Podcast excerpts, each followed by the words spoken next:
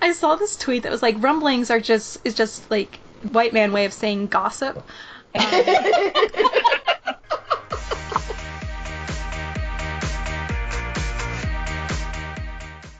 Hi everyone and welcome back to Where's My Stick. We are very excited to be hosting two amazing guests, the hosts behind Saucy Rockets, May and Leah. Um, welcome to Where's My Stick. Thanks for having us. Yeah, Yes, thank you. Of course. Um, so there is sort of a lot to cover. A lot has happened since our last uh, recording.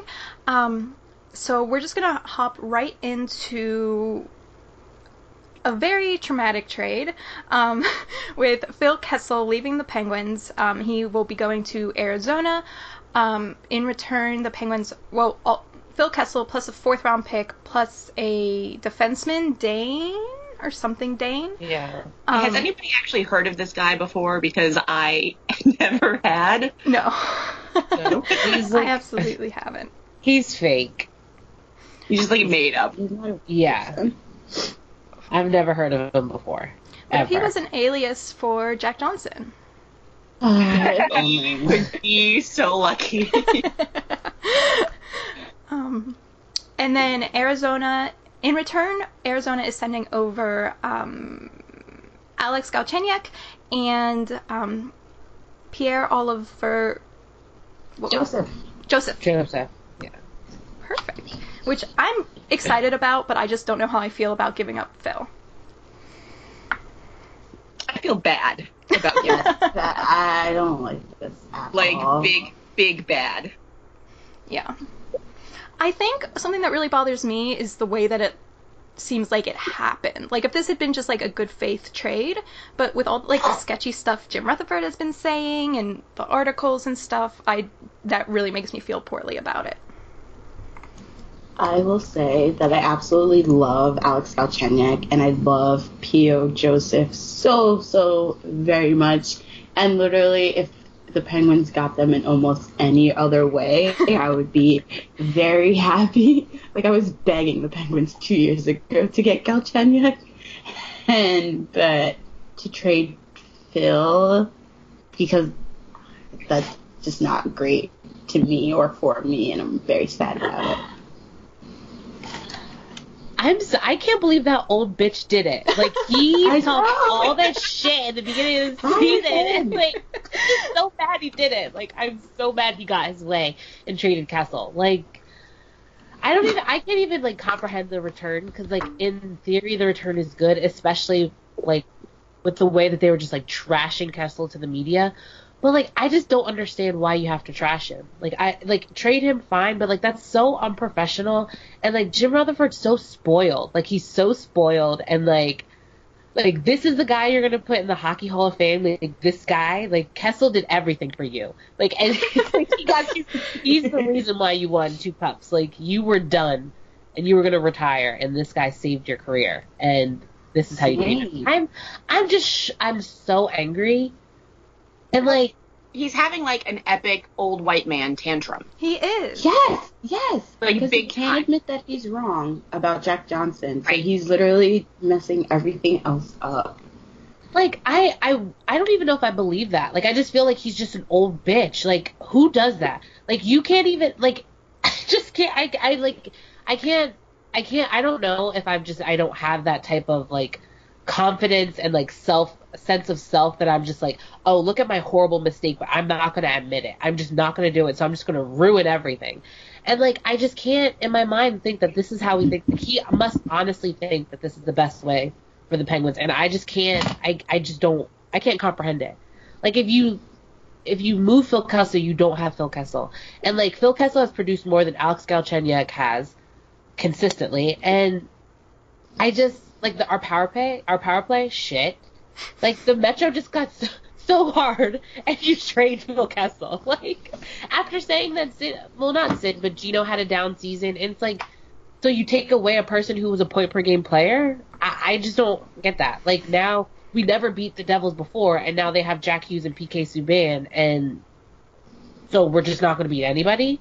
Like who's the bad team in the in the uh, conference? Us. Oh, We're it's the team. The Penguins. we can't see any because it's us. Like. Well, I don't know if you guys saw the Athletic this morning, but like they've are they're already trying to respin this bullshit. So, I mean, I know you remember all the the trade Malkin, Malkin's so bad, Yeah. Malkin's the Yeah. problem. Yes, from earlier this summer. I'll Well, now they're saying the whole point behind this Kessel trade was all about getting Malkin a good winger. Like it's been about him this whole entire time. It's all been about saving and rehabbing Gino because it's not that Phil is apparently a gambling addict who's like quote unquote been requesting trades and then changing his mind, which is such a lot of bullshit. I can't even. Plus corrupting the youth of the Penguins. Oh yeah. God forbid Jason Bake went to a casino and blew the whole thing up.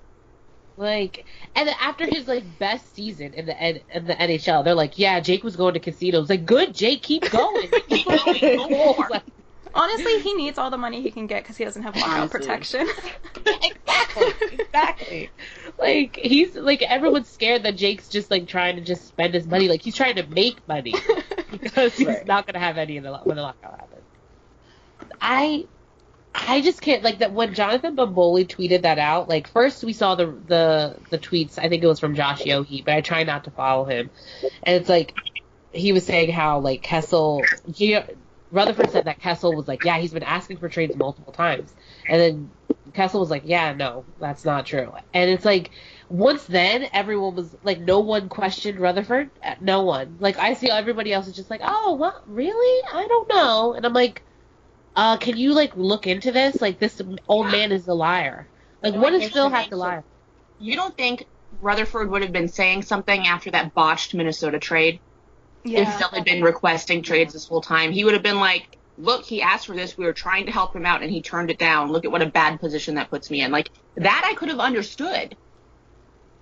Like, that would have made some sense. But for him to, like, suddenly pull all of that out now, it's just like ass covering.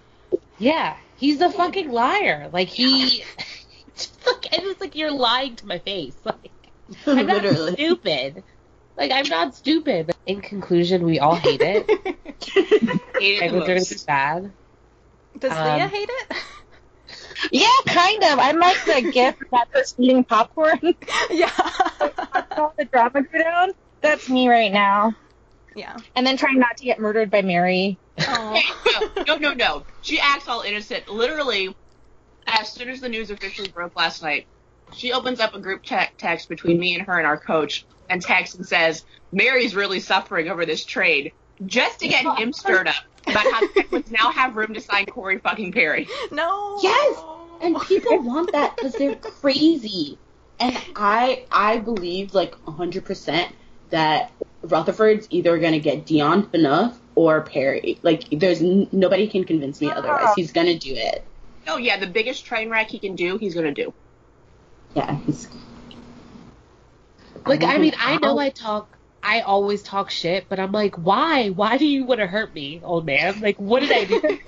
I did nothing to you, and I don't know why you're treating me horribly. But you know what? Someone said, wait, Kelsey, you said it in the group text, or the group chat yesterday. Jim Rutherford is an Aquarius. Oh yeah, he I- is. I've said from the beginning that Aquarius men are problematic, and they want attention, and they never admit when they're wrong. What are we seeing right now? An old Aquarius that's problematic, never admitting when he's wrong. literally he can't do it. Just buy out Jack Johnson. Like just do it. Just do it. There's still time. So the window, the first window closes at what? Five today, right? So, like, maybe there's going to be a hockey god's miracle and he'll buy out Jack Johnson. Like That's like all I'm clinging to at this point. Okay, okay Mary. Maybe. Maybe Phil was trying to raise enough money. Maybe he was trying to win money so he could buy out. the contract. I believe that. Honestly, Okay, but like with Phil gone, Amanda's also gone. Yeah. We didn't even just lose like Phil Kessel. We lost Best Kessel. in Yeah. the past. Yeah. Okay. Well, I know that we could yell about Phil all day, but I think we should move on to some of the other moves being made in the NHL. Um, some of them good and bad and ugly. First up, Jacob Trouba was traded um, to the New York Rangers for Neil Pionk. Yeah. Pyong. And a 2019 first round pick. Um, I don't know who that ended up being. Someone right Oh, I know his name. Hmm. Va- v- Vili Himo. He's Finnish. Oh, That's all okay. And he's a defenseman. Oh, cool. Um, All right. Um, mm, mm, mm, mm. and then, uh, yeah. So, what do we think of that? It looks like Jacob Trouba um, has a career high season. Just recently had a career high season with 50 points in 82 games, um, and he has gone to arbitration twice with the Jets. Um, and then, yeah, so it was just like a right defenseman trade. Neil's a little bit younger. All right, I'll are- jump in. Yeah. I think this is awful. And at first I was just like, okay, whatever, because we heard we heard that like Trouba was like, oh yeah, like my wife, like I want her to reach her dreams and all that stuff. And it's like, yeah, yeah, that's perfect. And then we found out that he could o- he only wanted to go to New York teams, and it's like, wait, I just thought you wanted to be in the U.S. because like there's other places than New York that has good hospitals. What there's about other Pittsburgh? places. Pittsburgh has Exactly. many wonderful hospitals. he's not going to Philadelphia, like UPenn Hospital, like that's a really good hospital. Okay, but she I- probably had her eyes set on Presbyterian or like Okay, Mount Sinai, then- and those are really then- good hospitals. Okay, but she's fake. Like Oh. you don't have to go to the Rangers. I'm still mad Maybe she's from New York. okay, and that's problematic. People from New York Is are it? problematic. Yes, they're all problematic. I'm Okay. so Like I don't know why we're doing this.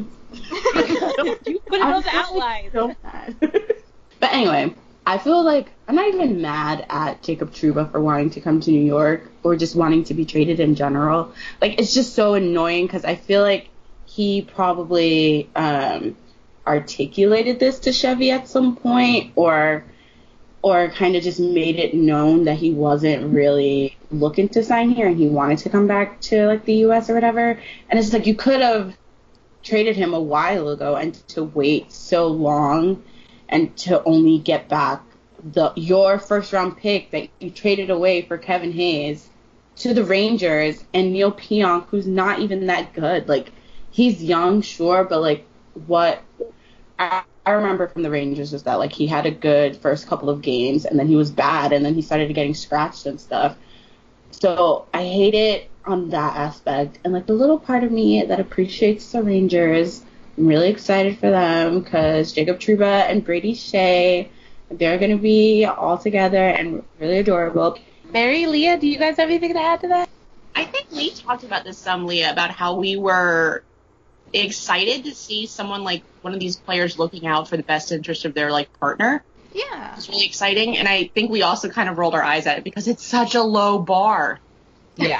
Yeah, Good job, you aren't a total selfish asshole. Like, yeah. so, exciting, but also kind of like I can't believe we have to like applaud this still. Yeah. Next up, Kevin Hayes signed with the Flyers um, for a seven-year deal, totaling fifty million dollars. Um, he has a no movement clause until the end of the 21-22 um, season, and has twenty goals once, fifty points once.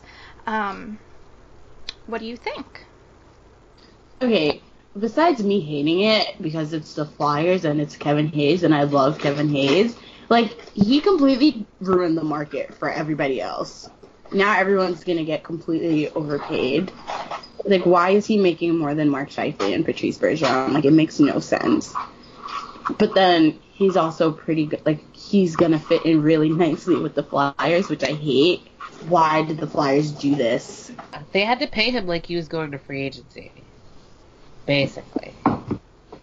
I'm like, I don't know. I've, this whole thing, I actually don't really like Kevin Hayes um, that much. I've, I've always been like, I've always been like, no, get your money, like, get your money, bitch, get your money. But like, Kevin, I'm just like, you like didn't even want to be here, and now we have like you're the longest paid flyer right now, and I'm just like, ugh.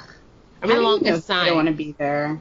Because he like kept driving the price up and he said that he would go to Arizona or Columbus. But yeah, so I don't know if I really like him. And then you know when like people sign with your team and they're just like, "Oh, can't wait to like do with this generic thing in your city, this generic thing." Like he was like, "Oh, can't wait to room with G- uh, Gritty and like eat cheesesteaks." And I'm just like, that's like not even what. Okay, but isn't that what people do in Philly?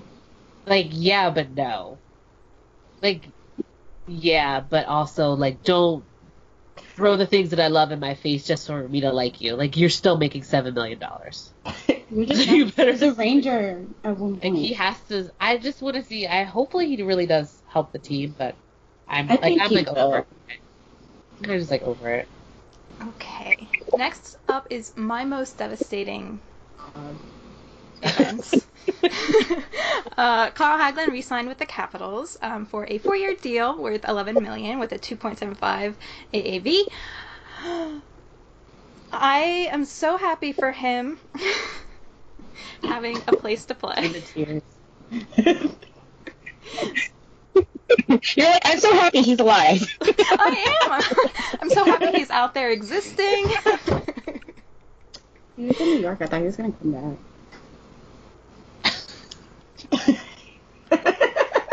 no, he seemed to do really well with the Caps last year, so Did he? I Did thought he? he did well. Did. Yeah.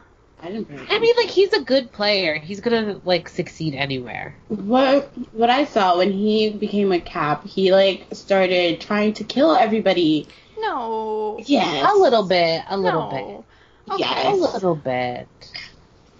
Kelsey, you can't deny. You can't help that he's fast and it builds up velocity. That's fair. Sure. The things but that also- I don't like about this is that like sometimes I see video of like him like joking around with Caps players and it just like makes me feel betrayed and it makes me feel like I didn't mean anything to him and what we had was a no, I agree. Is everybody in the NHL fake? Yeah, like when he went. I mean, like I understand, like when he first got traded there, like I completely understand, like you have to make nice, like, and then he was saying like his quotes, like they're like they're actually not that bad, and I was like, wink, wink, nudge, nudge, yeah, hags, they're not that bad, like you know, just stick by Nikki and you'll be okay. And then like he was talking to everyone, and I was like, huh. So I thought there was one snake in the in the Pens garden. It seems there were two. Okay, but if he doesn't do that, then he's bad for the room. But he's That's- not bad for the room. He's not. Please That's be what bad for that room. need. Please be bad for that room. Yeah, for sure. Oh, No wait, I wanted is to ask you about that. What do you think of the, you guys getting Radko Gudas and trading Matt Niskanen? Oh my! I still, I just, I'm not a big fan of it. I just, I feel like we have enough of a bad rap for being murdery, and I'm, I'm like, we just don't need this. We don't need this. Um, so I'm not very thrilled with it. I will say, as someone like Gudas was my favorite uh, Flyers. I know he seems like a, a monster on the ice, but like off the ice, he's like a dad, and he's like fun, and he's just so fun with the boys. And I think that he's like calmed his play down. Like last this past season, he didn't murder anybody, and I think that's improvement. You know, I think it sounds so much like the like the Tom Wilson discourse. Like, yeah, I know he's a serial killer on the ice, but off of it, he like pets puppies, and he didn't murder anybody this cool. year, so it's Well, I- okay. I met Tom Wilson before, and to be honest, he was a dick. I, maybe he was trying to not corrupt the children, and he figured it would be Oh. best for them to stop early.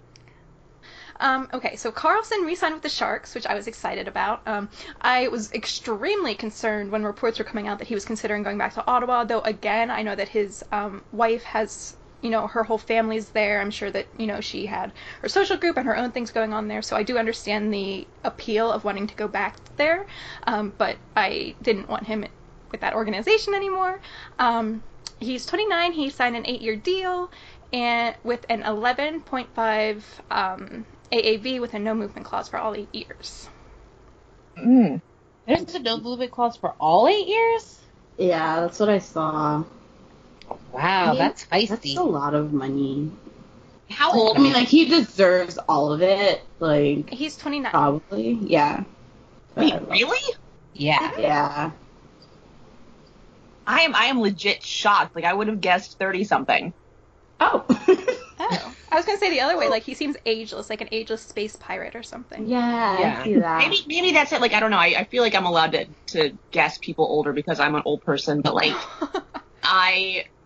I, maybe it is like the greasy hair. Like I don't know. It just makes me feel like he's older. Like he's beyond. So you know, how old do you think Brent Burns is? Forty-five? Like Jesus. He looks it. At. He's he looks like he's lived every year in the NHL. Like he's Even the summers, like he comes back, he was like, "Yeah, we just went hiking in the jungle in Montego Bay," and I'm just like, "Yeah, you look it, bud. You okay?" It's like, I'm happy that it's like max term and it's not with my team because I don't have to care about like the later years. I'm just happy he got his money. Yeah. I just, just- wonder whether his uh, groin is going to survive eight years. I don't think Oh, probably not. Nope. Probably not. and then Luongo, Roberto Luongo, retired. Um, he has the third most wins amongst goalies with 489 wins. Played for the I- Islanders, Panthers, and Canucks. I didn't know that he played for the uh, Islanders. Literally for a year. He was drafted by them. He got out of there quick. Yeah, he did. I feel I, I like his little like um well, it wasn't like a player's tribune, but it was like his little like thing that he wrote on NHL.com. Like I'm I'm really happy for him that he realized that you know he needed to retire and he couldn't keep doing this to his body, and it's so it was just like a little glimpse into players' minds like as they start preparing for the season. That was really big of him, and I'm happy for him.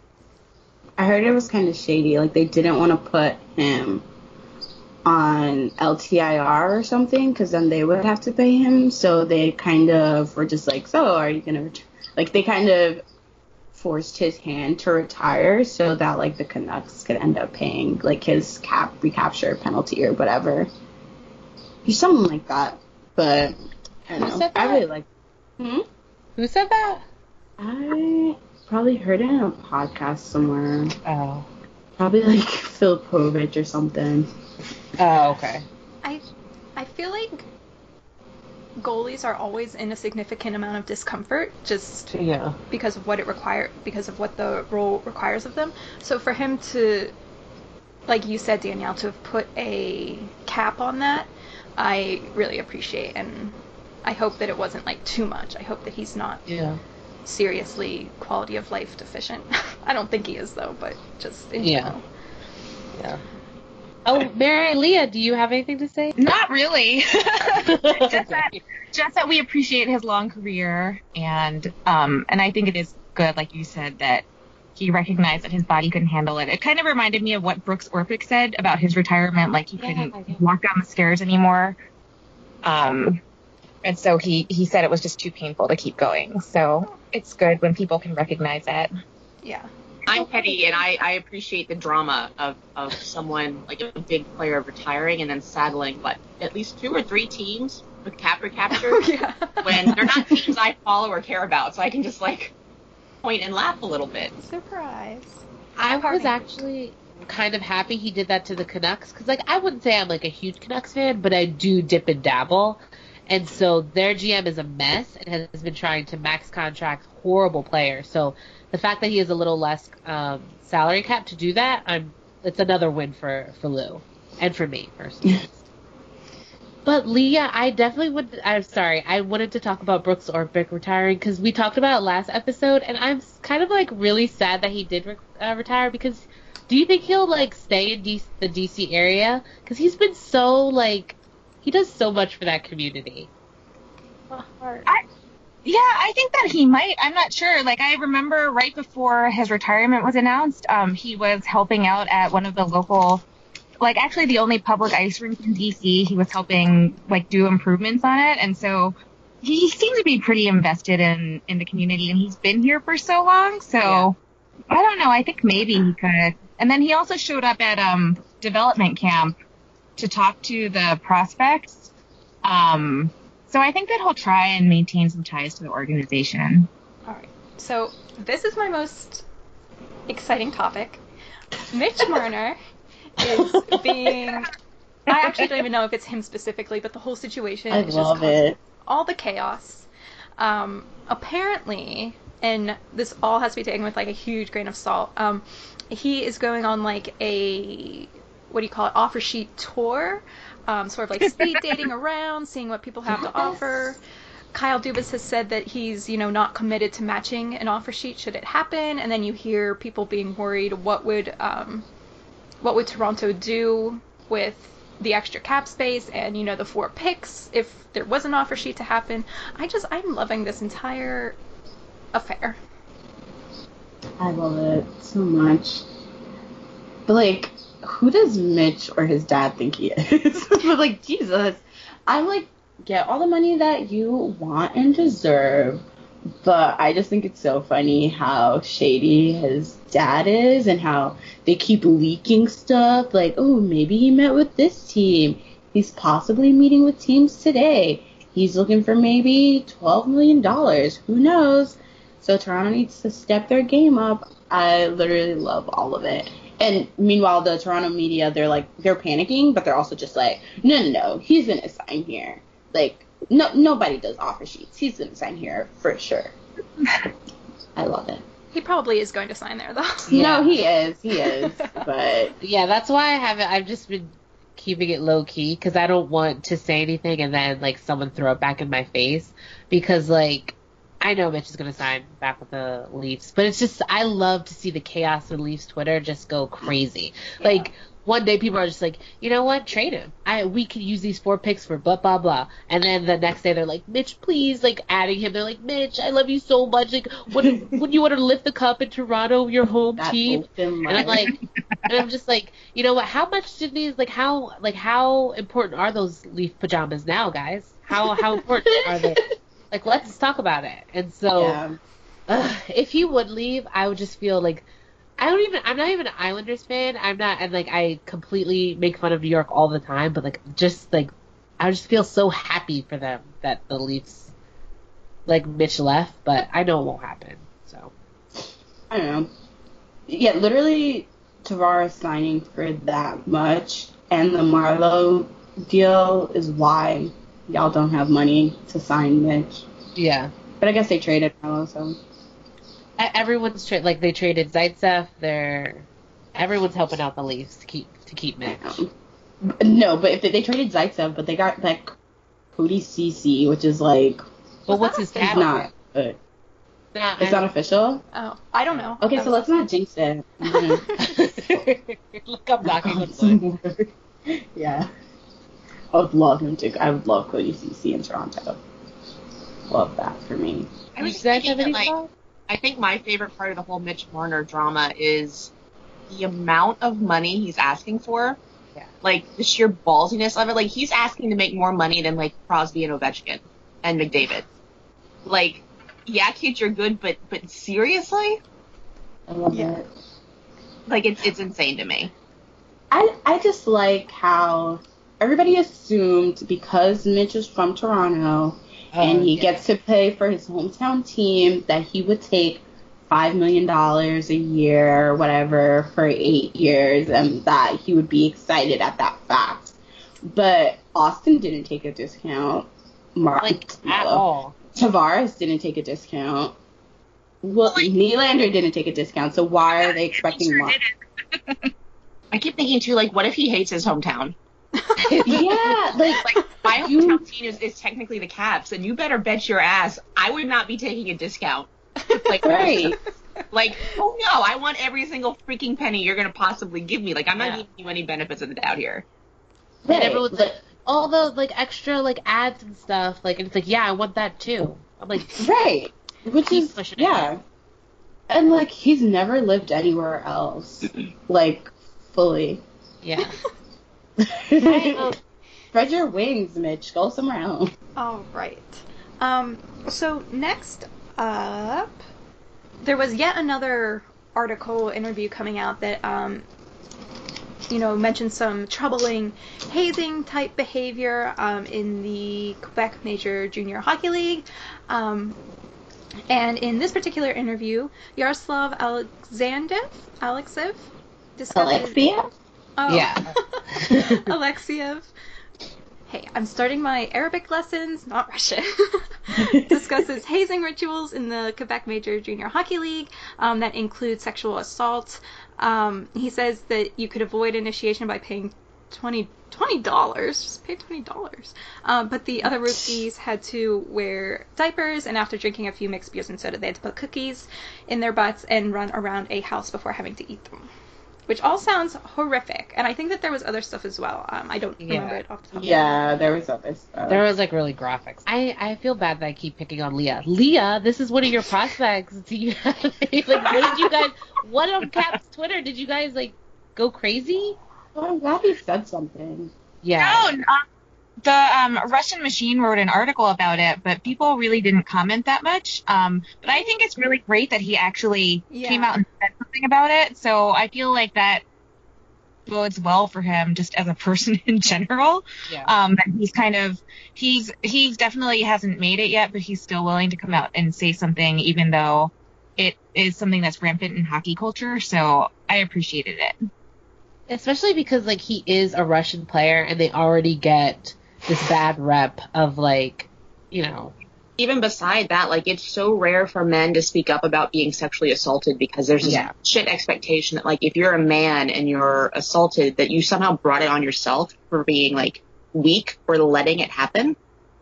And so for him to speak up about it and to like make a big thing, it's it's really brave and admirable and, and for him to try to like show that it happens and you know it has to be widespread. If it's happening in Yeah. one team, it's happening everywhere. You know, um it I think that, that that really speaks a lot to his character and his like desire to try to do something about it. I do wonder whether it's a uniquely North American problem or whether or not it's as rampant like in Europe or in Russia as it is over here. Well, he sounded pretty like surprised by it, by some of the things that he was saying. So I, am I'm not sure. Like I wouldn't. But yeah. It's just, I think- it's horrible. I don't even know. I got the like just from reading it, it seemed like he was just like it wasn't even that he was like, "Hey, this is happening and this is bad." It was kind of just like, "This is so weird. Why would they?" do this?" Yeah. Yeah. Yeah. Yeah, it was like dis- he was like disgusted about it. Yeah. Yeah. Which fair. Yes. Yeah. Yeah. Also being. Um, I also feel like I don't know if this is like a North American thing, but I feel like North American men are just so fragile, like just so fragile and just like their masculinity and all that. So just trying to dominate other men in different ways, I can see that being a bigger problem in North America than in like in Europe or anything. But I don't know that much about your It's that it's that whole like no homo culture. Like so many other Right. cultures are like men can hug, men can like kiss each other just like in a friendly way. Like they're not like I mean men in North America they don't touch each other unless Yeah. they're you know punching each other around or like making up these like bullshit you know like rules about it. yeah yeah. So it's it's I feel like they would be a lot less bizarre if they weren't so fucking repressed and weird just in general. I don't understand the mentality of how like you hitting me and you sexually assaulting me makes me respect you, and then when we're on a team together and we have to spend all that time, like I'm supposed to just act like it didn't happen. Like mm-hmm. I I don't get that. Like this idea of taking someone's power away by proving you're a part of the brotherhood. I, I- think I- there's there's a lot of like avoidant thinking about it, like especially for a lot of like the older hockey men who came up through the same thing. Like they don't want to look at it as bullying or assaulting other people because then they'd have to admit that it happened to them and that they were yeah. victimized, which they can't do because that would like I mean it's it's traumatic to realize you've been victimized. So if they if they see it in their own head as something that's team building because hey we went through this really really tough thing. You're a new guy. You like let this awful thing happen to you to show that you wanted to be here. And look how cool you are now because like we accept your sacrifice and like hey we're all buddy buddy buddy. This is a great thing. And then you know next year you'll get to help initiate other people into this brotherhood. Like if you look at it that way it's like yeah cool. This is awesome. It's like boot camp in the military Yeah. you know we break you down and then we build you back up as one of us and we're all stronger because of it if you say like oh yeah i'm going to sexually assault you and then we'll be best friends but it's okay because next year you can sexually assault some other child like Yeah. that's a lot more fucked up so they don't think of it that Yeah. and like That's even in like the guys that Lee and I are with at the rink who are in like, you know, youth coaching, who are really good guys. You know, but they came up playing hockey. They're adults with families and kids of their own now. And a lot of them, like, USA Hockey is putting out a lot of stuff for like safe sport and making sure people aren't being harassed or hazed in locker rooms and making sure it's a more inclusive environment. And a lot of them are really kind of dismissive about it because they think it's like weakening the sport or taking out a lot of the fun of the sport. And Which, like- that's that's problematic to me. What do Yeah. you mean the fun of the sport by saying Yeah. and like I can understand that aspect of it, like we're breaking you down to build you up, like going through a like a horrible workout, or like even like I like my uncle is in a fraternity and they get like branded, like like animals, they get branded, Oh, and like I can even understand that to an extent, like I get that, but like sexual assault is just and you know what? Maybe it's the fact that, like you said before, like men don't even, like they don't even recognize that as assault because I just keep thinking about like Terry Crews in Hollywood, who came Yeah. out and said that like you know when the Me Too movement first started, that he was assaulted, and people lost their ever loving minds about it. yeah, This, this great, big, strong, muscular man admitting that he was victimized, and it's like, well, clearly you and your muscles let that happen. yeah, that doesn't happen to men ever, and and you see it all the time where like, you know, if a, if a female teacher assaults a male student, it's like, all right, man, get it, cool, that's awesome. You know, Yeah. you're living the dream. Like it's this, it's a big cultural thing, and it's really fucking gross, you know, and It it's is. so, it's everywhere. It's not like it's just hockey. It's not like it's just sports. It's absolutely everywhere. it, it is. And to think about, and I mean, like, it's it's weird because I I have always watched hockey as like a an escape from like real life. So to see like these real life issues so ingrained in hockey culture is just like surprises me. Even though I'm like, why are you surprised? You do this, but it's like not here, not these kids that I actually call my children. Like yeah. I can't believe it. Like so, it's just it's just weird. It's. Uh, No, it's, it's just it's just weird and sketchy. And I was kind of getting upset yesterday because a um a coach we follow on Twitter um was talking about how hard it is to like coach camps and stuff now because parents keep getting involved, which I agree with because you know, Leah, you've talked about this a lot.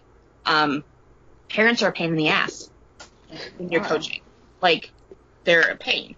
Um, but this guy was going on then, like, you know, if you've got like your 14, 15 year old kid and he's in, he's got his cell phone that you're paying for, like, you have to let him have communications with the coaches over text. Like, you can't be managing that relationship. You've got to let your kid, your 14 year old child, your 15 year old, like, have these conversations with this adult figure. And I was sitting there thinking, like, I am deeply uncomfortable with the idea of letting a 14 or 15 year old child have these private text messages with yeah.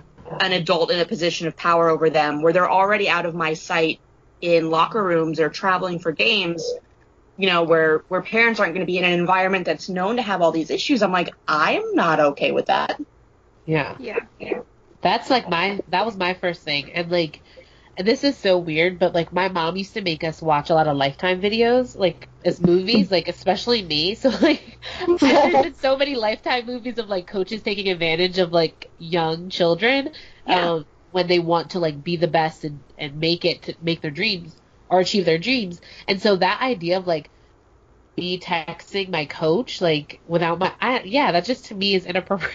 inappropriate. It's weird and you know even with like just your normal day-to-day stuff like you got this massive group of children in a locker room changing clothes you know and coaches are in and out like giving speeches giving instructions whatever like i felt awkward with that you know like these aren't my kids and i'm in this locker room with them and they're like changing into and out of their gear you know like we've Yeah. got co-ed setups going on in here sometimes with these age groups like it's it is so easy for shit to get sketchy Yeah. Yeah.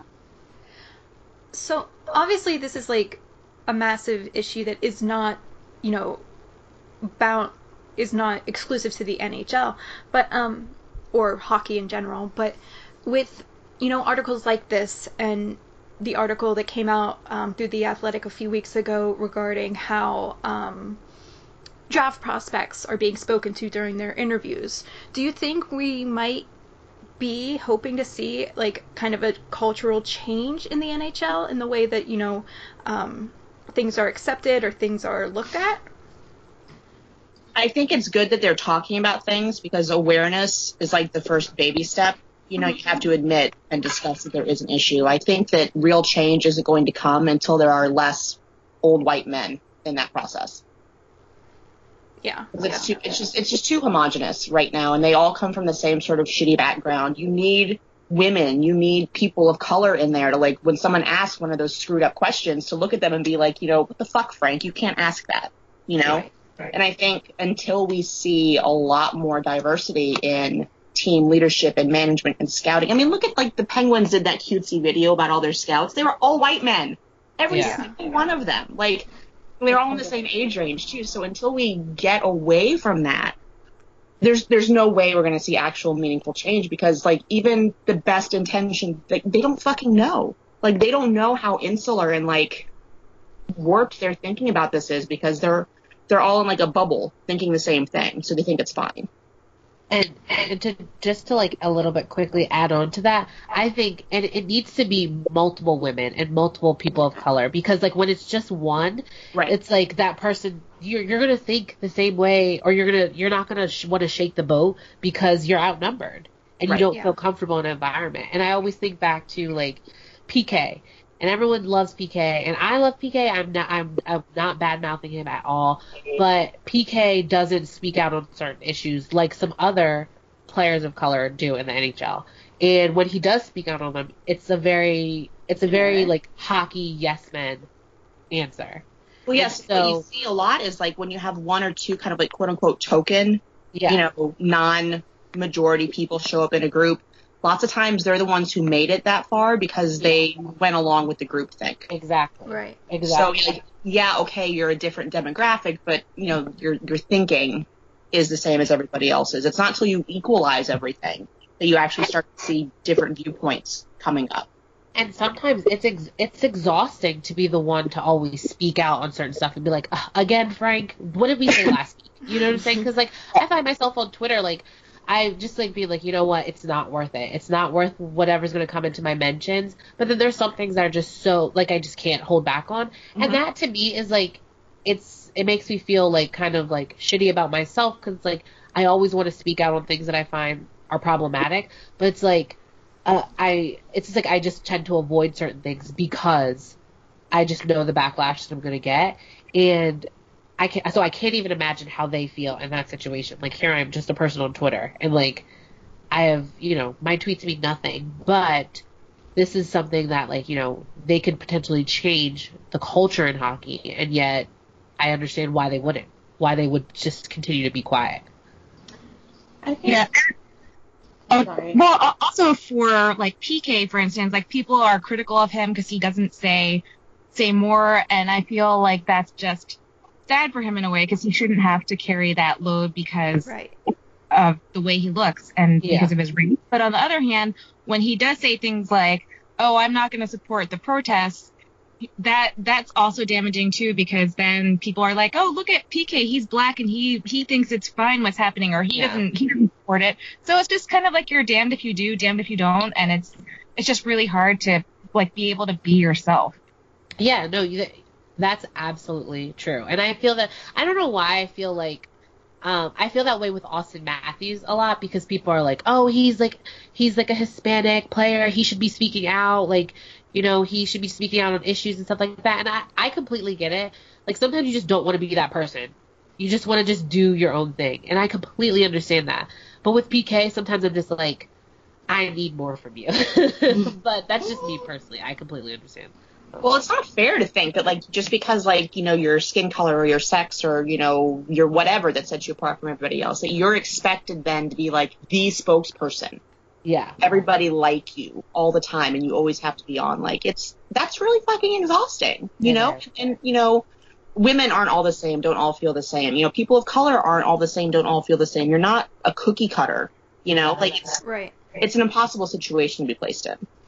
Leah, um, I was wondering, the Penguins recently sent out like a survey asking what we would like, what like Penguins fans would like to see more of, especially on the social media side, asking like what kind of theme nights would we would we like to see and stuff like that. Um, and I know, um, Danielle, Christy, and I all put like a lot of diversity stuff. Um, you know, maybe a better celebration of pride and hockey is for everyone and stuff like that. I was just wondering if the Caps did anything like that, if they like pulled what you'd want to see.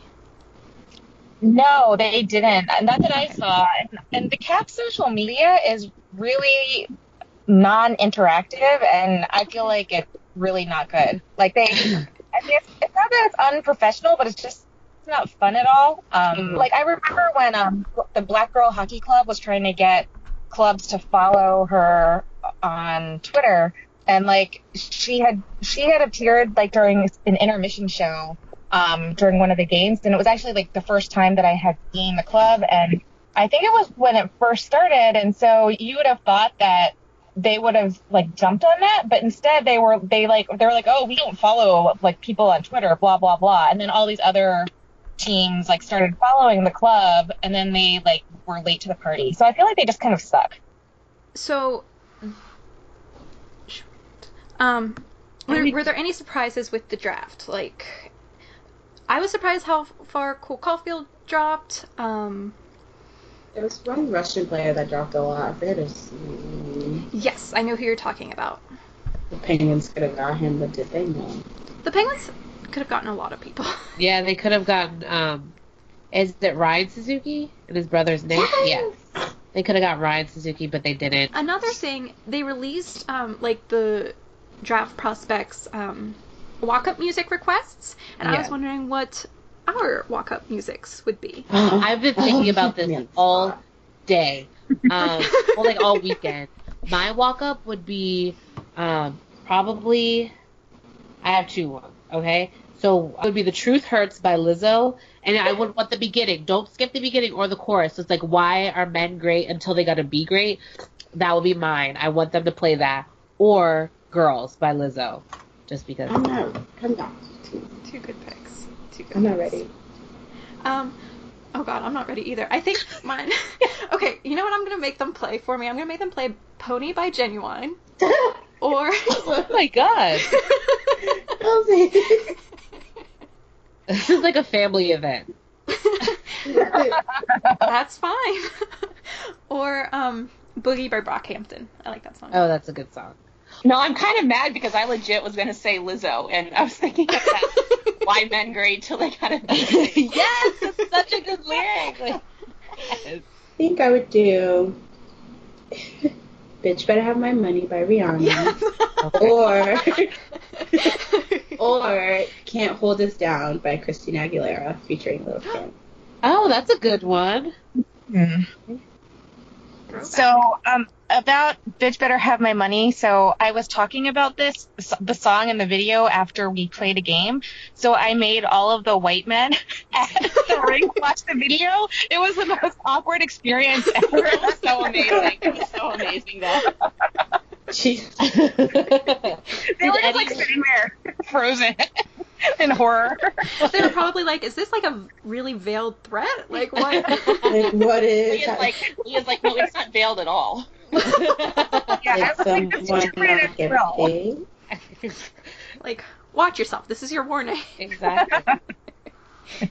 Finally, the best part of the podcast. Because I, yeah, I feel like we're not utilizing our guests. So yeah, so Leah, Brett Connolly, Andre Burakovsky, the like Matt Niskanen gone. How are you feeling right now as a Caps fan? I mean, I'm feeling okay. I, I also am like dead and cold inside, so these things don't upset me as much. But I will be really sad if Brett Connolly leaves because he's a good human and he also had a really great year. Um, but I also um, am happy that Andre Burakovsky is like finally gone. Like, thank God.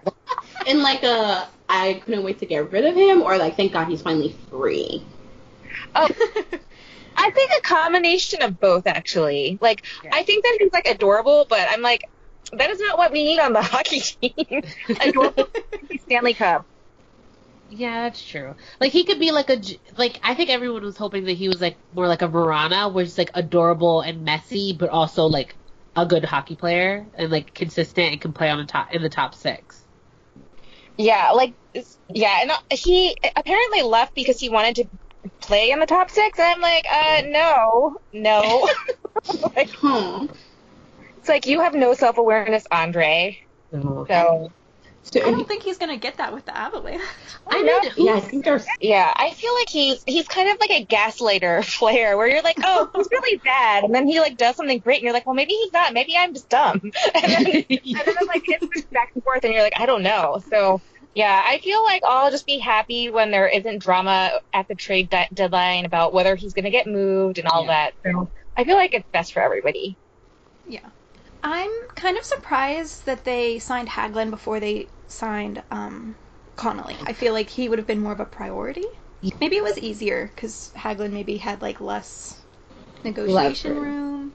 So, Leah, from a Caps fan's point of view, how how are you? Like, I mean, what's your opinion of the Metro? Like, are you as terrified as we are, or Um, I don't think I'm as terrified. Like I, I feel like I like Mary and I talked about this the other day about how like our teams have been so good for like the last like five years or whatever and and like we're always in contention and it's always like a good chance it's always reasonable to think that like we could win the cup, you know? But Yeah. like now we're kind of entering this phase where we're kind of on the tail end, like like Sid and Ovi are like getting older and like the big like the main players are like all getting older and we don't really have like a fresh fresh new superstars. So I feel like um I- I feel like we're not in as much defensive trouble as you all are. Um to put it mildly. So so like I but but like the Metro is getting so scary like with all the players like with like the draft picks and then like with PK Subban, like the Devils are going to be crazy. And like we've been able to like ignore them and be like, oh, they suck. They're not going to do anything. But now it's like we have to fight them for like a spot in the playoffs. So I feel like it is kind of scary. I feel like this is something we should have done at the very top of the show. but um, to just get you guys, you know, into the podcast a little bit more, um, in case anyone doesn't um, follow Saucy Rockets, which you definitely should because it is amazing. Um, how did you guys get into hockey, watching hockey, playing hockey, and then ultimately coaching? Do you want to go first, Mary? Um, so I just randomly fell into watching hockey during the 2015-2016 playoffs. Um, I, like I was not a sports person at all. Um, and so like playoffs, you know, hockey was literally always on TV. And I was like stuck kind of watching it while I was on the treadmill at the gym. And I was like, all right, well, this didn't really totally suck. And I had also started reading the webcomic Check Please um, at the same time. And if you guys haven't read that, you absolutely have to. So I was kind of like, all right, well, hockey's not like horrible. I'm going to see if I can like watch a game at home when I can actually see what the fuck is going on and see if I still like it. And I watched it and I really got into it, like, like full on obsessed. So I just randomly picked, um, I, my sister was like, I can't stand watching all this hockey. You get to pick a team from each conference, and those are the only games you can watch when I'm in the house. so I just randomly picked the Sharks and the Penguins. And then the Penguins won the cup. And I was like, all right, well, hockey's amazing. And so I kept watching it again the next year. And um, again, same deal came around when it came to the playoffs. So I had the Penguins, who were my team then, of course. And then I randomly picked the Predators as my Western Conference team because my family. Why does that keep happening to you? I know. And so I was like, oh, I'm really the best at hockey. This is amazing. And then the Penguins won the cup again, and I'm like, all right, this is the best sport. I'm amazing at this. Um, and I finished up grad school about that same time, and I suddenly had all of this time and money. and I'm like, I'm going to learn how to ice skate, and maybe I'll play hockey someday. So I started taking skating lessons and found the rink we go to and just happened to ask um, the hockey guy there, like, do you have adult programs? And so that's our, our coach now. And he was like, yeah, show up on Sunday. And so he like literally like threw me some stinky ass gear, threw me out on the ice. And like, I kind of never looked back from that. Um, and the coaching thing happened because like he sort of sucked me into that too. Like I was just always there and he was doing one of his learn to skate programs and needed just some like adult bodies on the ice to help corral all these like, you know, six year olds. Um, and so I started helping that out with that all the time. Um, ended up getting my first level certification so I could be like legally on the ice with the kids. Um, and then he needed some coaches for one of the rec level teams the following season. And so he basically suckered me and one of the guys we skate with into coaching with them, um, and ended up really enjoying it. So now I'm I'm a rink rat. I recently I was there basically like five days a week. Um, yeah, that's amazing. yeah, so it's a, it's a lot of fun. It is. I know we were just talking. Um, we had just watched The Mighty Ducks. I think most of us for the first time, Mhm. and we were saying how much fun like shooting the egg back and forth would be. But Yeah. I don't think any of us have actually played hockey. It's no, just that's like what I was saying. It I was, it was so fun, and for me, like I, I'm a perfectionist, and I was, I was really worried that like if I'm not instantly good at something, then I'm just, I just don't do it. But it has always been so fun because I look like a complete moron. Ninety I'm out there. Like even now, like I'm not good, I'm not fast or skilled, like I'm a mess. But it's just so ridiculous and so much fun because you'll be out there like you know busting your butt, and then you'll just you know wipe out and like slide on your butt halfway across the rink. Like how how can you not laugh at that? Yeah. you know, and then you're on a bench with all these people, and like the folks we skate with are all really cool for the most part. So even when you're a giant train wreck out there, they're like nice and it's fun, and you can like joke around, and you know, it's just I I just get such a kick out of it. I tried to skate once and then I immediately wasn't good at it, so I, I never done it. It's I it's honestly a lot easier once you have all the gear on because then you lose that like. At least for me, like learning as an old person, I was like, I'm gonna fall and break a hip, or I'm not gonna break every bone in my body. So once you get all the gear on and then you fall, it doesn't even hurt ever. So you're like, okay, this is fine. so that's why Connor Sheary is like that. Yeah. yeah. I, I feel a kinship with Connor Sheary because I can skate fast. I cannot skate at a normal pace. I can't stop, and I can't stand in skates. But skating fast, I can do that. You're just be like airlifted onto the ice like a, a yeah. All right. How about you, Leah? Um, so I have been a hockey fan since childhood, and it's kind of weird. Like, I don't even really remember how all of it started. Like, I um, I've like been a fan since I was like nine or ten. So the Caps were like really bad back then, and um, I would go to games, and the arena would be like not even like nearly half full. Um, and so I just kind of like thought it was like fun and I really enjoyed it. And then like the Olympics, like the 98 Olympics happened. Um, and I got really excited because like there were like women playing hockey and I always wanted to play when I was a kid, but my parents like were like, it's too expensive. We're not buying you all that. So like I never got to play. And then when I was older, my friend's um, son was playing hockey and they had a parent child hockey game and she was like, Oh, they have an adult program at the rink. You should come and try it out. And so like so then that's how I got started um, as an adult. And um, in terms of coaching, like I didn't coach a team like Mary did. I helped out with the Learn to Skate um, program, and I I like went and took my very very useful um, level one coaching certification class. Um, but I think um, I'm probably going to do more this year because my son is like six years old and he's going to be on a little team. So I think I'm going to help out with that. Yeah, that'll be fun. Yeah. That is so cool. Yeah. I'm just like amazed that this is might sound weird, but I'm so amazed like people just like decide to take up a sport and then they do it. yes, yeah, yeah, exactly. Because I'm just like, oh, that looks like fun, but I don't do it. And then how did you guys meet and like come to start Saucy Rockets? Did you meet um through playing hockey or? Yeah, and this is like a question that like I want to know how a Caps fan and a Penguins fan like stayed friends Yes. because like me and Andy are friends, but like Andy's like pissed about it that I, I like the Penguins. Like he still holds that against holds that against me. And I feel like even if it's not like the other person, it's the other people in the fan base that would, I Yeah, think, yeah. provide trouble. Yeah, like Um, I mean, yeah, like I mean, I think that Mary and I like managed to be okay because I I'm a really nice person. So you know like Mary is kind of awful and like really judgy and difficult, like I'm so nice that it like it like covers up like Mary's nastiness. yes, no. so I, I was literally gonna say that I feel like I'm more of an asshole fan than Leah is. Um, I, I like as a rule cannot stand Caps fans. Like, and I don't know if that's just because I'm in Caps territory, but they're so fucking hateful usually. Like Yeah. Yeah. when when the Caps beat the Pens in the playoff series two years ago, like I like didn't want to go in the rink because it was horrible. It was just yeah. horrible.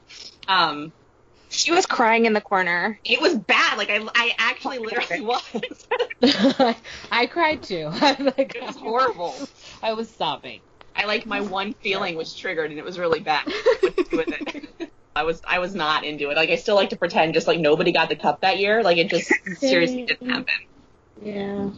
But My I like blocked the caps every every person on the Capitals literally that entire summer. I didn't see anything. Oh yeah, me too. Thank yeah, God. I had to do a purge for a while.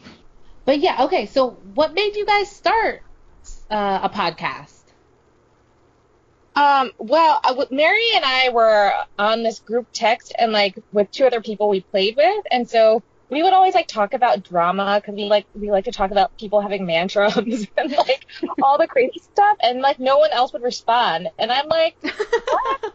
so, so I was like, so I, so then we like just started our own text, and then I was like, we should just have a podcast because like we we like talk about this all the time, so we just thought it'd be fun, and that's how we started. I don't know, Mary, do you have anything to add?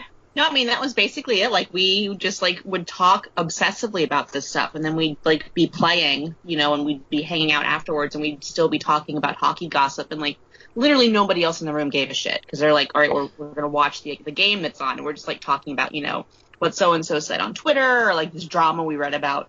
Um, and then I think Leah like was listening to Steve um Steve Dangle one day, and he or he tweeted like basically, if you've ever wanted to start a podcast, do it. And so she was like, all right, well, let's do it. That's what he's telling us, Mary. It was a message just for us. us. Yeah, and it's funny because so we did, and we and we um we tweeted like right after we recorded our first episode, and we like tagged him in it, thanking him, and he actually responded. So we were like, you know, very very excited about that. yeah. But that's so funny that you guys actually play hockey and you still started a podcast to talk about hockey. That's so funny because we don't play hockey and we started a podcast literally because there's no one else in our like day to everyday life that talks about hockey this intense. So here you guys play and they still don't even talk that way. Yeah, we're we're part of it too is I think that we. I don't know if like the it's mostly guys that we skate with just because you know there aren't that many women in the Yeah. ho- in, in hockey um and so a lot of them like I don't know if they didn't care about the stuff we cared about and then obviously we also care a lot we get really obsessed about you know women in sports and Yeah. bullshit in sports so racism sexism like all this nonsense and and most of these guys who are all white guys you know they don't give a shit Yeah. so I mean we're not we're not getting into good debates with them about this after skate so we decided. Oh decided no. yeah. So, so I think it's it's been a really good outlet for us to kind of like get our anger out and feel like we're I don't know, Leah, if we if we feel like we're actually making a difference or helping anything, but it, it at least like purges the anger we have sometimes. Yeah, I think so. I mean, also, you know, it's like going back to what we were talking about earlier with like Kike. I mean, sometimes I'm like, oh, why are we always talking about like, you know, like racist or sexist shit that's happening in hockey? It's like, can't we just have fun? But like in a way, you just like can't separate your like I can't separate myself from it. It's just like, you know, it's just impossible to like watch it and not like, you know, notice those things. Yeah. So, Yeah. Right. you know. I completely agree with A you. bucket, but you know, maybe hopefully someday enough of us complaining Yeah. it will mean that, you know, something actually changes. Yeah. And my next question was um when you when you guys were thinking about like the type of podcast that you wanted to like you know develop and put out for you know people to listen to what did you like what did you want it to be and like do you see it that way now I think it. Yeah. Oh no, go ahead, Mary. No, I was about to say I don't know that we actually put all that much planning into it before we started. Um, yeah, yeah. We just kind of. I think that it has evolved though because we definitely talk more like like like in our first episode we just kind of talked about like light, fluffy, funny yeah. drama stuff. Yeah. And I think that we definitely talk more about social issues than than we did before. Like that's kind of evolved. Um, just because it's like you know if we're if we're going to, it would be kind of like not. It would be like not being true to ourselves because like I used to ask Mary because like I would get pissed off about stuff and I'm like, do you mind if I do like say blah blah blah about X and she's like she's like we're not censoring ourselves. So that was like that's always been like our our like first principle is like we're just gonna like say whatever we feel like saying and not care if people get mad at us for it. yeah Um, but like I yeah, I think it's evolved. Like we talk a, a lot about women's hockey because part of it, part of that is just because like women's hockey gets so little attention, and there are so many people who talk about like the NHL, like the it's like you know there's like so much content out there, and, there's so much of that, and so we're like if we're gonna if we're gonna do this, like we should support other women in sports. So that's that's um I think that's one one thing that we didn't anticipate because we don't have a pro Yeah. women's team here in the area, and Yeah. it's just like it's just like not that big. So so that's definitely something that I think is different than when we first started out. Yeah.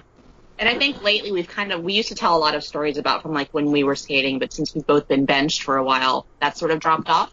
Yeah. Um, and I think I don't know. I always had fun talking about that sort of stuff. So I think I'm I'm looking forward to us adding that back in once we're we're back on the ice, and then we'll have our nonsense. You know, look at what the bozos at hockey did this week. Yeah. In with all the serious, like look at what the bozos in the NWHL did this week. Yeah.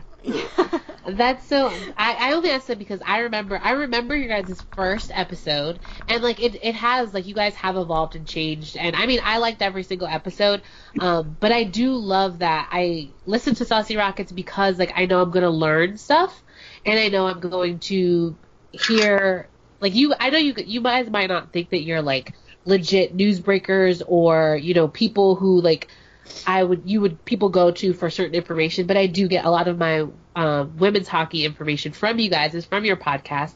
So like I always I love that. That's not just the NHL.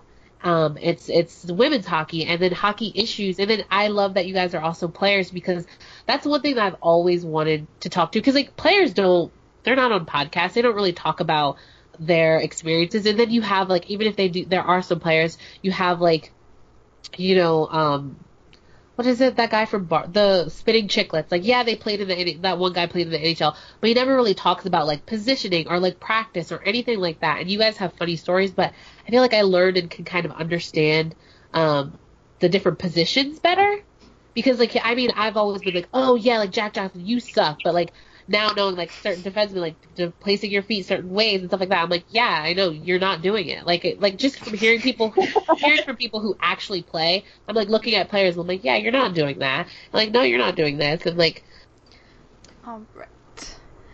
I think Leah had to go, which is fine. yeah, we record for so long. That's We do, the sad part. And. One last question, and I guess we can't get this with Leah's point of view, but Mary, I wanted to ask you, um, after doing, I mean, you guys have done like basically a season, or maybe a little bit less than a season of your podcast. Do you feel like you and Leah are closer friends now that you started your podcast? Um, I feel like we are, yeah. So we used to just kind of see each other a couple times a week at the rink, just skating and, you know, kind of texting sporadically. But we, um, I mean, we, we've gone on trips, like, you know, we went out to San Jose for the All-Star game last summer or earlier this year. Um, we text constantly about all of this stuff. And I mean, I think we've done, and, and because it's expanded from just being about, you know, the latest like Bobrovsky drama into Yeah. like more serious issues. I definitely think we've we've become better friends and we we talk about a lot more like in depth, interesting stuff now, and, and not just hockey related. And there's a lot of you know like political type stuff that we try not to get too into in our podcast, um, just because we. I don't know. I guess we're trying not to alienate everybody all at once. yeah. to save some to tick off later. Um, but I definitely think that it's been, it's definitely been like a, a strengthening thing for us, and it's been really fun. Yeah. Yeah, cool. That makes sense. I feel I asked that question because I was like before I don't think I was as close to Christy or Kelsey, but like after this podcast, like I literally talk to them every day Yeah. like, about everything. All right. So now we just have a last few penguins related questions that we want to pick your brain about. Great. right? Like, so much fun. now because it's awful. Yeah. It's horrible. it's just bad. Let's just rip off the band-aid. Like it's Yeah. Let's do it. Um, do you think to rip off the band-aid? My first thought was, do you think the Penguins will make the playoffs next year? But we're not going to go there. That's a dark place. We're not going to go there just yet. I'm gonna. Look, I'm gonna. It's gonna my thoughts on the playoffs or my thoughts for the playoffs this past season.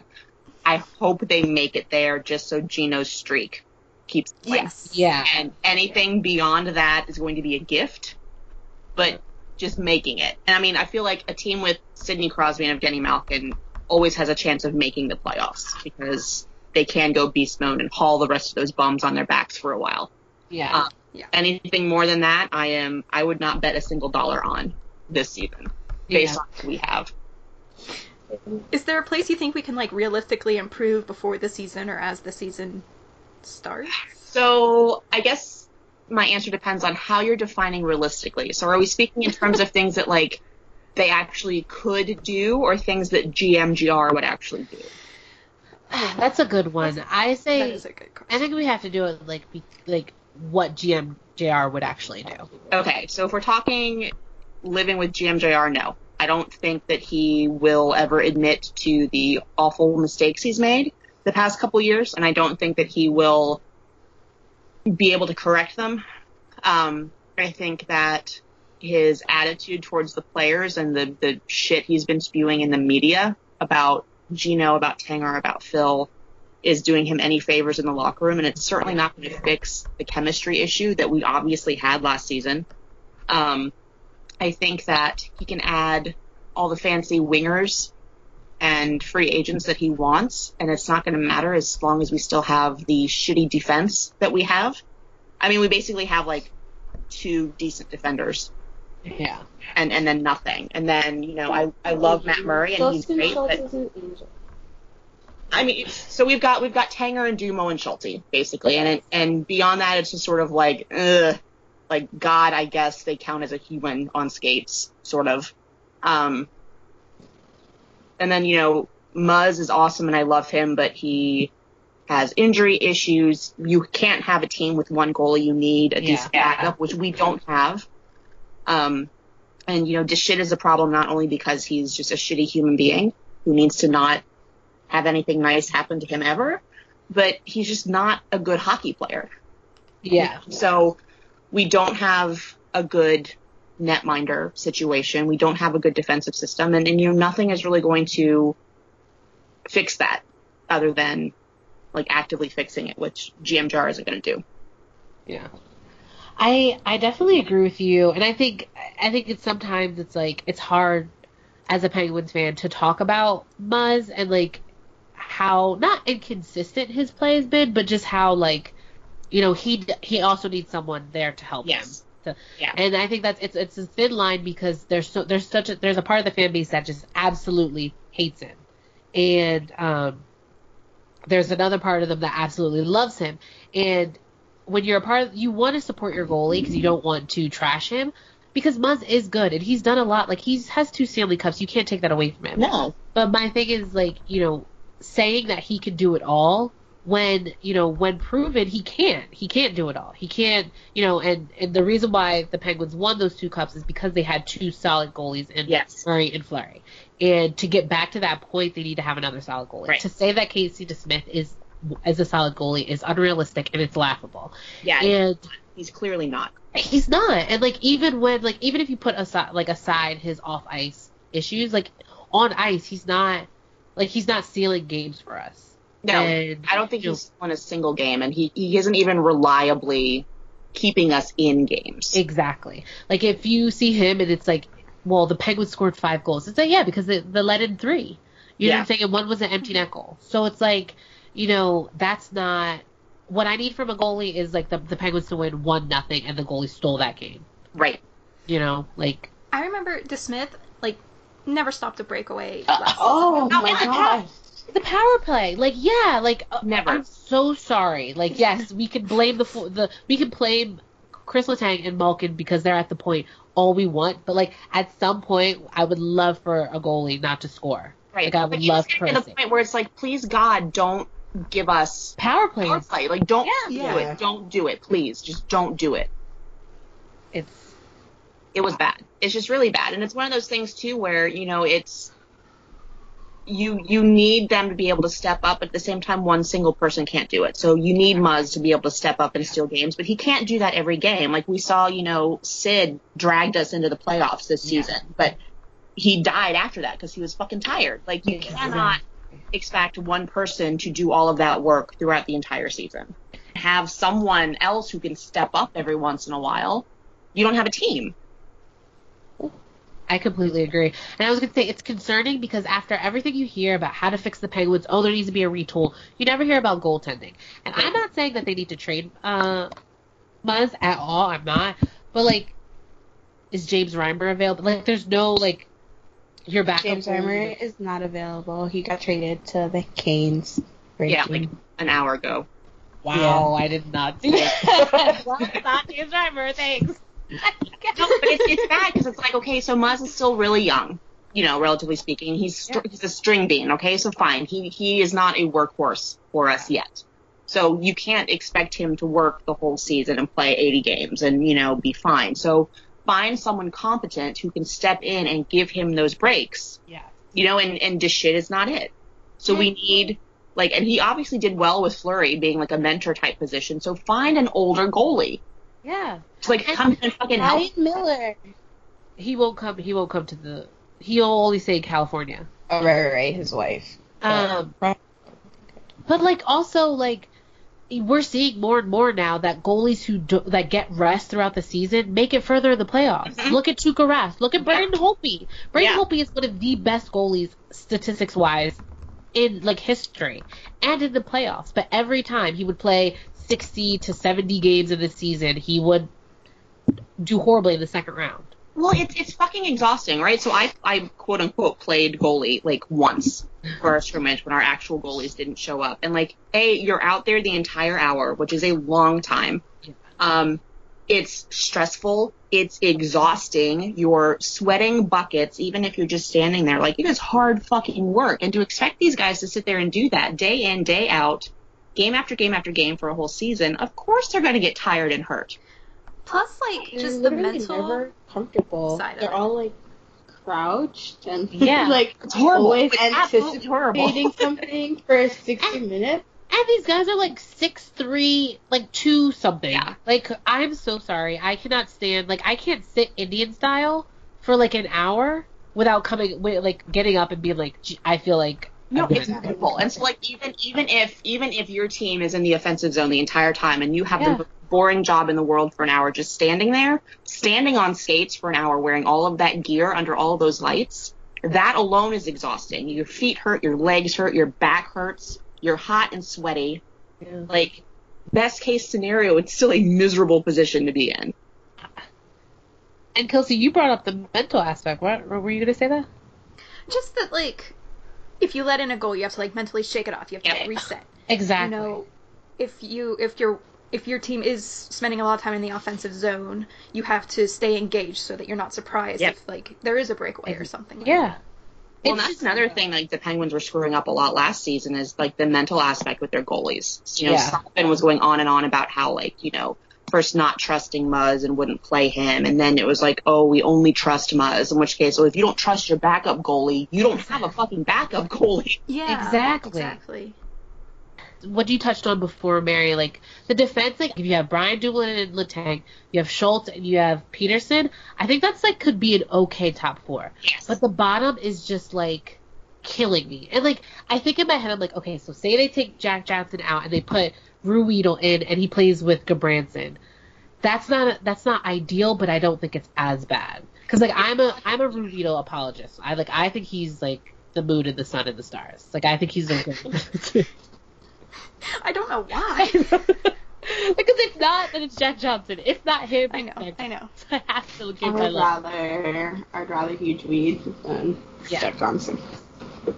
It's just it's it's the way he plays, the amount of money he gets for doing it is crippling us in other ways. I mean, he just he just Yeah. he isn't only a good player, he's a stupid player. Like you could find a thousand gifts of him like trying to go for a completely unnecessary hit just Yeah. to be a big bruiser hitter.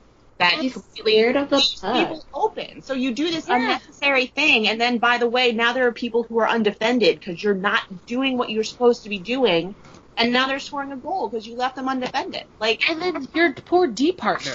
Like, and and here's the thing. Like, if he was playing with Letang, Letang and Mi- and and Dumoulin could like make up for. But that takes away from like them doing their job. Like, you can't. Yeah. he's the he's the averager basically like he brings everybody down so you have an elite defender and you pair him with them and yeah they're still going to be okay at that point they'll be average maybe a little above average but you've completely deleted the elite aspect of your team now so Yeah. why are you doing this what is that what is that how does that help your team be better It doesn't. doesn't. It's And like I'm So- like selfish because I'm like I know that like yes the Pens have been in the playoffs for this long and they've dominated the Metro, but I'm like I'm not ready for it to be over. Well, no, and the thing is, No. they should still dominate because you've got two. Yeah. Leo would argue with me just to be, I don't know, just to argue, I think, but you've got two generational players Yep. on that team right now. You know, like that doesn't happen. It's not gonna happen ever again. Yeah. You know, like any other person other than Geno would have left to captain his own team. You know, so you you have these two amazing talents. You've got great, you know, you got Letang, who's going to be a Hall of Fame, you know, defender someday. Like you have these great people there. They can do really great things, but you're just screwing up on the most basic levels, and you're just you're you're crippling them with it. It's crazy because I don't know why every GM of this like the core players uh prime like I don't I just don't know why they just feel like I, I they just I don't know they just waste their time. They waste I like don't these get the- I, I I think they think that because they have Sid and because they have Malkin and Letang, that they can that they're so good that they can kind of put whoever around them and they'll just work it out. And like Sid did so well last season that I think that they're just like, okay, whatever, we'll just grab whoever. And like I think Phil became the scapegoat there because they were like, oh, Malkin doesn't want to play with him anymore. Like he's such a bad influence. Where it's just like that's not it. and, and like how true is that It's so bad. I don't think it's they true. they could make up for a lot of mistakes when they were younger. But yeah they're, they're not that anymore. And then when you think about it, like it's amazing how well Sid did last year, and the fact that he was like a Norris contender is outstanding. But it's also really fucked up. Like one of your centers should not be playing that much defense. yes Yeah. Like it should Yeah. not be happening because if he's like going up for being like, look at how amazing your defensive play is, you might get an award for being like best defensive player. You're not scoring goals on defense. Yeah, it's like every time that he plays so well, he's like reaffirming this dan- this like dangerous mindset that Yeah. he can play with anyone under any. And exactly. And that's what's scary too is that like with Sid playing so well, they think that Kessel or Letang or Malkin are expendable. And it's like that's Right, not it, Chief. Like which like Chris Letang has been looked over so much and does not get the respect he deserves because mm-hmm. he's on a team with Sidney Crosby and Evgeny Yes. Malkin. Yeah. And like and before Ed Flower. Like all four of them are Hall of Famers. Mhm. And how many times do you have that many Hall of Famers in this modern era? it, it doesn't happen. everybody has taken a discount to play together, and you got and you, uh, the, all the GMs think that like, oh, I can trade this. This person's tradable. This person's tradable. Like, no, I don't get it. like like look at all this Marner stuff we were talking about earlier. Like Yeah. you know, it's like okay, if you wanted to see this again, Marner would be taking a discount to stay Yeah. And build this really strong, amazingly talented court, and it's not happening because people don't do that. yeah, And the fact that you've got these these people on the Penguins who have willingly done that so they could all stay together for hopefully their whole careers and do something really special. And now you've got GMs who are kind of like, eh, whatever, this is no big deal. I'll just throw whatever shit I want at them and it'll be fine, Exactly. probably. It's just, it's disgusting. It's such a waste. What What do you think? Do you think uh, we might have seen it a little bit earlier, like when he had to walk back his um, like Letang and Malkin comments? What do you think it would take for G for Jim Rutherford to, you know, maybe be met with some resistance from I don't know, like um, the owners or someone? So I think some of that has already happened. Um, so one of the articles I was reading this week said that you know GMJR can like listen to offers as much as he wants on Malkin and Letang, but he can't actually approve them. That comes from ownership. Oh. So Yeah, that makes sense. yeah, Yeah. there's that, and I think that um, Leah and I talked about this in our recording this week. Um, but it was really interesting to me how there's all of this drama about Geno being traded and Geno being the problem, and then Sid got upset about it, and it suddenly stopped. stopped. Yeah, Yeah. So um, I think that there are people who can have some say over it. I think Sid probably doesn't like being that person because he just wants to, you know, be a good teammate, and he doesn't like being known as like the coach killer yeah. um, or you know, in this case, I guess the GM killer. But like, do what you gotta No, I wish he would be. it. Sid. Take that man. You're Take the shot, Yeah. Sid. Um, so I think that there definitely are points where that could happen, and I, I hope that we're getting to that point. Um, but but I don't know. I mean, I've also read stuff that says like you know management is in complete agreement with GMJR, which is just completely disgusting and horrifying to me. Yeah. So uh, I mean, he was just extended. What, like last Yeah, year? maybe yeah, yeah, yeah. So he's with us for like another three or four years. Horrifying. What, what happens if they like decide to get rid of him? Like, do they have to pay like that Yeah, I'll salary? pay him but that it doesn't. Yeah, but the ownership has money, so Yeah, like it doesn't come out of the capital. So I mean, I'm just like Mario Lemieux. Do me a favor, please. like I was like, you owe me. yeah, I need you to stand up and well, I'm just looking at Sid, who everyone is saying is going to be part of the ownership group once he retires. You know, it's Oh like gosh, go to like look out for your folks. Like have a baby. now, Mr. Yeah. Yeah, Like yeah, maybe flex a little because you can. Yeah. People would let you. yeah. And Mario did it. Like, don't think that like you're the only one. Like, as a player, Mario would be like, no, like, Yeah, no, we're gonna yeah. I know, or Sid, I would Mario like- saved that franchise. exactly. He doesn't like, doesn't want to be a diva. He doesn't want to be like that. But like maybe now's the time. You kind of put your foot down. That's You're like, true. Yo, like we're not trading these people. First of all, and second, get rid of those four bozos. Yeah. yeah. please, yeah. just do I it. wa- I mean, he has to understand that like his own window is closing. Yeah. And I think that he does. He has to. He absolutely has to. He's just Yeah, happy to so- be here. Oh. He's just happy. Um, Oh god. All right. Why did happy? Um, and then, oh my gosh. Okay, so obviously, I, I don't want to say I'm sure this isn't how it went down, but I just know the way that like I retell things is usually different than how it actually happened. But when Phil, Phil's quote about how he like ran into GM JR one day and he was like, "That's the last time you're wearing a Penguins logo." If he actually said something to that effect, I would be believe livid if I was Phil. Phil. oh yeah, I because Phil would like, what does Phil have to lie about? He doesn't care. No, I don't. No, I don't, no. I don't think he's No, no, lying. no, I get I just. So yeah, like my one, the one, the only reason I've like not completely lost my shit about this is because like the way that original quote came out, there's like the ellipses and like the reporter who initially reported it said like the the conference call cut out at that moment. So like potentially maybe Phil said something like I'll never wear a Penguins jersey again or and I knew I never or or something. Yeah. But yeah, that is a gigantic if and and I would not at all be surprised that GMJR like just flat out said you're not going to wear a Penguins jersey again. Like it would not surprise me at all. It's just so harsh. That's- It just it makes me wonder if he's going off of the Dallas playbook. Like remember earlier this season the Dallas general manager came out and said that um Benn and Seguin were playing like horseshit and they Yeah. needed to Yeah. do better. Like I wonder if he just thinks that that's how you effectively run a team now. well, I Like, feel like It's like, then you're under arrest, sir. That that wasn't the GM though. That was like some. The It was like it was like an President. owner that like talks to them like once in a while or whatever.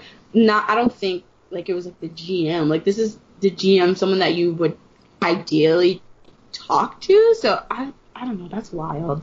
Yeah, it's just it's Well- not great. Yeah. yeah. I feel like he sort of did that when he traded Hagelin. Like Yeah. there was no real reason No, for it was a, it was a Yeah. punishment trade because he told Yeah, them yeah. before he did it, if you guys don't start winning games, I'm going to trade somebody just to do it. And then they didn't win games, and he's like, "All right, you like Hagelin? Bye." That's it's those scare tactics. It's like Horny was Yeah. never the same. yeah, That's how you lose. A, like that's the problem with the room is the GM. Yeah. Everyone's all That like, it was Yeah. "Am I gonna get traded?" Olli Maatta was perfect for the room and perfect for Pittsburgh. He was like Sid's best friend. That's every He was my best friend, Mary. He was my best friend. Horrible. he was like a sweet sunshine boy, and they just threw him away. He did. Yeah. It was him or JJ, and they picked JJ, which is that's disgusting. disgusting. Yeah, that's ho- like that's horrifying. That no one's safe but Jack Johnson. They're just it's, they're garbage. Like, what dirt does he have on? Right. It's the Tortorella thing. What it is. does It's. have? I think it's the Tortorella thing. that he doesn't want to admit that Tortorella was right. But everyone sees that. Like, at what point do you not go to Sid and be like, look, Sid, I really fucked this one up. Can you just, like, talk your buddy into, like, a long term inactive reserve sort of situation? yeah. Say, Are they even that higher for his health. Like, help us out. Like, convince him to not be here anymore. I don't even think they're that close. Honestly, I think they played it up. Yeah, I think so too. Like, when's the last time Sid's way past? Sid doesn't go to um, um, Colorado with him. He hangs out with Nathan MacKinnon. So Yeah. I mean, they're like high Kids school moved on. friends. Who's that close with high school friends in their 30s? Exactly. exactly. But okay.